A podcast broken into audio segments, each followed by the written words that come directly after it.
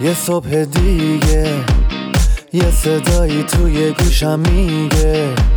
ثانیه های تو داره میره امروز و زندگی کن فردا دیگه دیره. نم نم بارون می‌زنه به کوچه و خیابون. یکی میخنده یکی غمگینه زندگی اینه همه قشنگیش همینه. خورشید و نور و ابرای دور و هرچی که تو زمین و آسمونه به منگیزه میده. رها کن دیروز و زندگی کن امروز و خودشکوفایی. برنامه ای از دکتر هومن سپنتامهر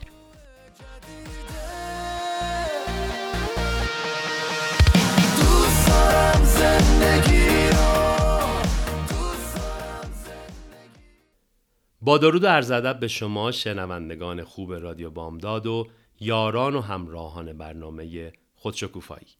هومن سپنتامهر هستم همراه شما در چند دقیقه پیش رو با آموزه دیگه از آموزه های دانش روانشناسی. این برنامه تنها جنبه آموزشی داره و برای آشناتر کردن شما عزیزان با جنبه های گوناگون روانشناسی ساخته و پخش میشه. همچنین بازپخشی هم در روزهای پایانی هفته یعنی شنبه و یک شنبه داره. در ادامه بررسی و شناخت ناهنجاری های مرتبط با وسواس و اجبار امروز نوبت به ناهنجاری جمع کردن و انباشتن و یا هوردینگ دیسوردر می‌رسه.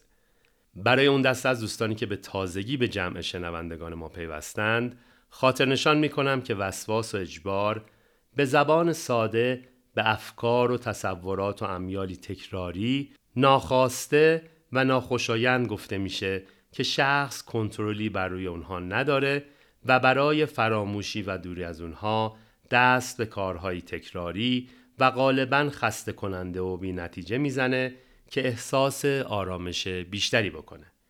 مانند تصور چندین باره رویدادی بد برای دوستان و عزیزان و تکرار طولانی مدت جملات و واجه هایی که به شخص آرامش موقتی میدن اما چیزی رو در دنیای بیرونی عوض نمی‌کنن. ناهنجاری جمع کردن انباشتن و یا هوردینگ دیسوردر به ناهنجاری گفته میشه که شخص در اون اشیا و وسایل غیر ضروری و گاهن بی مصرف رو در خانه جمع کرده و انباشته می‌کنه تا جایی که معمولا فضای کافی برای نگهداری اون اشیا و وسایل نداره. همچنین شخص از دور ریختن بخشی و یا همه وسایل خودداری می‌کنه چرا که دور ریختن و یا حتی فروختن وسایل برای شخص سخت و آزاردهنده است. افرادی که درگیر این ناهنجاری هستند خودخواسته به جمعآوری وسایلی روی میارن که غالبا هیچ نیازی به اونها ندارن اما حتی از تصور از دست دادن وسایل نیز دچار حراس میشن. این جمعآوری روی هم انباشتن می‌تونه تا جایی پیش بره که حتی فضای مورد نیاز برای زندگی فرد رو نیز اشغال کرده و شخص رو برای جنب و جوش در فضای خانه دچار مشکل کنه. نکته که در اینجا نیاز به یادآوری هست اینه که در ناهنجاری جمع کردن انباشتن و یا هوردینگ دیسوردر وسایلی که جمع انباشته میشن غالبا ارزش چندان زیادی مانند طلا و جواهر ندارن و یا این جمعآوری با خریدن خانه و ملک در صورت توان متفاوت است. بر پایه نظر و دیدگاه انجمن روانپزشکی آمریکا برای تشخیص ناهنجاری جمع کردن انباشتن و یا هوردینگ دیسوردر نشانه هایی که خدمتتون عرض می کنم لازم هست. نخست احساس دشواری و پافشاری در دور انداختن و یا کنار گذاشتن وسایل اشیا بدون توجه به اینکه قیمتی باشند و یا نه. دوم اینکه این سرسختی و پافشاری در نگه داشتن وسایل و خودداری از کنار گذاشتن اونها به این خاطر هست که شخص می‌خواد همه اونها رو برای خودش نگه داره و از تصور دور ریختنشون احساس حراس می‌کنه. سوم اینکه این جمعآوری روی هم انباشتن به جایی می‌رسه که اتاقهای خانه رو هم در بر گرفته و نه تنها خود وسایل غیر قابل استفاده میشن بلکه فضاهای مورد نیاز برای آشپزی، شستن، خواب و یا حرکت هم قابل استفاده نخواهند بود. در چنین شرایطی معمولا اعضای دیگر خانواده اعتراض کرده و با عادتهای نامناسب شخص مخالفت می کنند.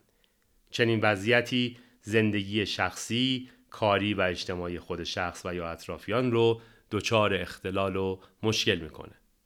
ناگفته نمونه که مانند سایر ناهنجاری های روانی تشخیص ناهنجاری جمع کردن انباشتن و یا هوردینگ دیسوردر زمانی درست هست که این نشانه ها پیامد بیماری جسمی و یا روانی دیگهی نباشند. مانند آسیب های مغزی، اسکیزوفرنی و یا اوتیزم یا در خودماندگی. به نظر می‌رسه که زنان کمی بیشتر از مردان به ناهنجاری جمع کردن انباشتن دچار میشن که احتمالاً مرتبط با علاقه بیشتر خانم ها به خرید هست. همچنین به نظر می‌رسه که فاکتورهای ژنتیکی در ناهنجاری جمع کردن انباشتن بسیار قوی هستند. نزدیک به نیمی از افرادی که به این ناهنجاری مبتلا هستند گزارش دادند که یکی از افراد خانواده اونها هم دچار ناهنجاری هوردینگ است. خب دوستان به پایان برنامه امروز رسیدیم. پیش از خداحافظی خواهش می‌کنم که به یاد داشته باشید که برنامه های من جنبه تراپی ندارن و صرفاً برای بالاتر بردن دانسته های همه ما پخش میشن.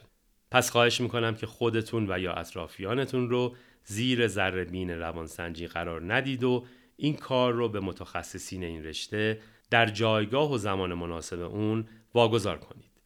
تا برنامه دیگه آموزه دیگه روز و شبتون خوش و سرشار از آرامش.